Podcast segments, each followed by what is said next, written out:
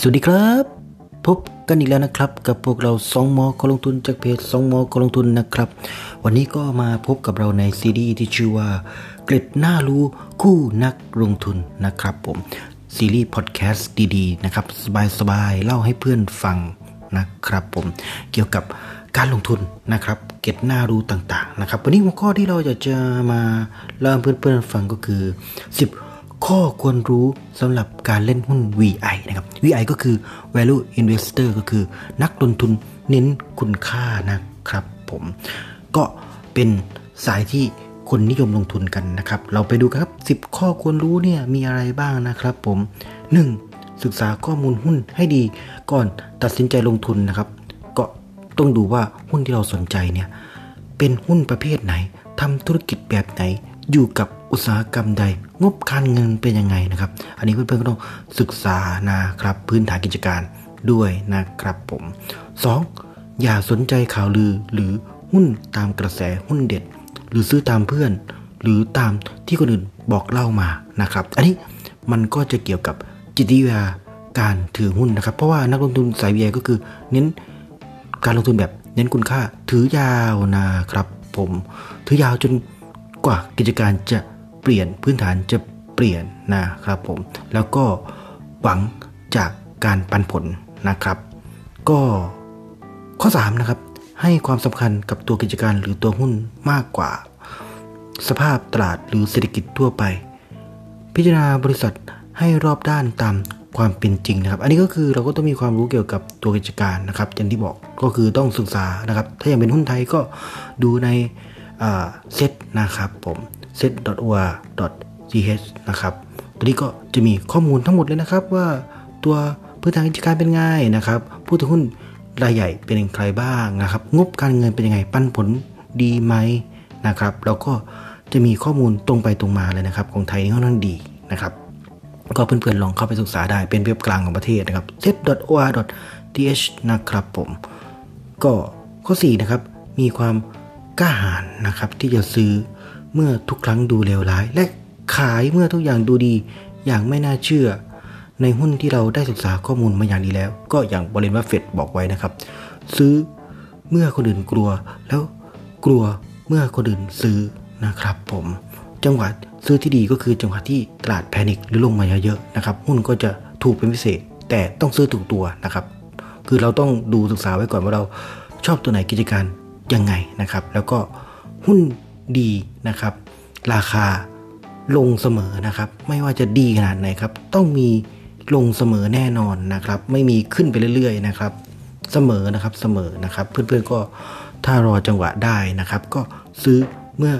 คนอื่นกลัวนะครับจะดีที่สุดนะครับข้อห้านะครับจงจำไว้ว่ามันเป็นเรื่องยากที่เราจะสามารถซื้อหุ้นในราคาพื้นฐานและขายหุ้นได้ที่จุดสูงสุดนะครับผมก็ต้องดูกิจการพื้นฐานแล้วก็ต้องถือหุ้นให้ยาวนะครับผมไม่ต้องไปเดาตลาดนะครับว่าตลาดจะเป็นยังไงนะครับถือยาวเน้นปันผลนะครับเน้นเรื่องของกิจการมากกว่านะครับเน้นผลประกอบการนะครับผมข้อหกนะครับอย่าขายเพียงเพราะว่าราคาหุ้นอาจดูสูงเกินไปหรือวิ่งขึ้นมาเร็วเกินไปหรือชั่วคราวนะครับอันนี้มันจะขายหมูได้นะครับผมเพื่อนๆก็ถ้าเป็นสาย วี ไอ ก็ต้องใจแข็งนิดนึงนะครับขายเมื่อกิจการพื้นฐานเปลี่ยนนะครับผมจะดีที่สุดแต่ก็แล้วแต่กลยุทธ์นะครับเพื่อนๆนะครับข้อเจ็ดนะครับอย่าหลงรักหุ้นจนตาบอดนะครับผมหุ้นไม่ใช่แฟนนะครับผมทำแทนไม่ได้ไม่ใช่นะครับก็คืออย่าหลงรักหุ้นจนเกินไปนะครับผมถ้ากิจการพื้นฐานเปลี่ยนก็ขายได้เลยนะครับผมแปดอย่าสนใจว่า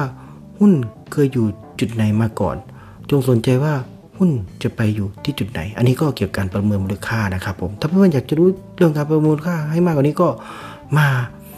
จอยกับพวกเราได้นะครับที่ Facebook Group สองหมอคนลงทุนนะครับเรียนรู้ไปด้วยกันยาวๆนะครับในสาย วี ไอ Value Investor นะครับผมเก้าเน้นการลงทุนในหุ้นคุณภาพสูงพื้นฐานดีราคาเหมาะสมและมีโอกาสเติบโตได้ในอนาคตนะครับ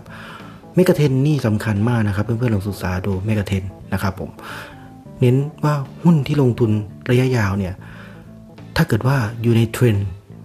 อยู่ในเมกะเทรนเนี่ยจะดีมากนะครับเหมือนเครื่องบินบินแล้วมีลมใต้ปีกดันนะครับก็จะไปได้เร็วขึ้นนะครับหรือถ้าจะเพื่อลงทุนในประเทศไทยไม่มีหุ้นที่อยู่ในเมกะเทรนก็พยายามเลือกหุ้นที่ไม่สวนเทรนนะครับผมไม่ขัดกับเมกะเทรนนะครับไม่งั้นอาจจะล้มหายตายจากแบบไม่รู้ตัวได้นะครับเพื่อนเมกะเทรนนี่สำคัญมากนะครับเพื่อนๆลองไปศึกษาเพิ่มเติมหรือว่าเราอาจจะทำท็อปิกเรื่องของเมกะเทรนเนี่ยมาให้เพื่อนๆฟังอีกรอบนึง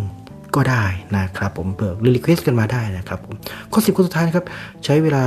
กับการลงทุนตรวจสอบกิจการและหุ้น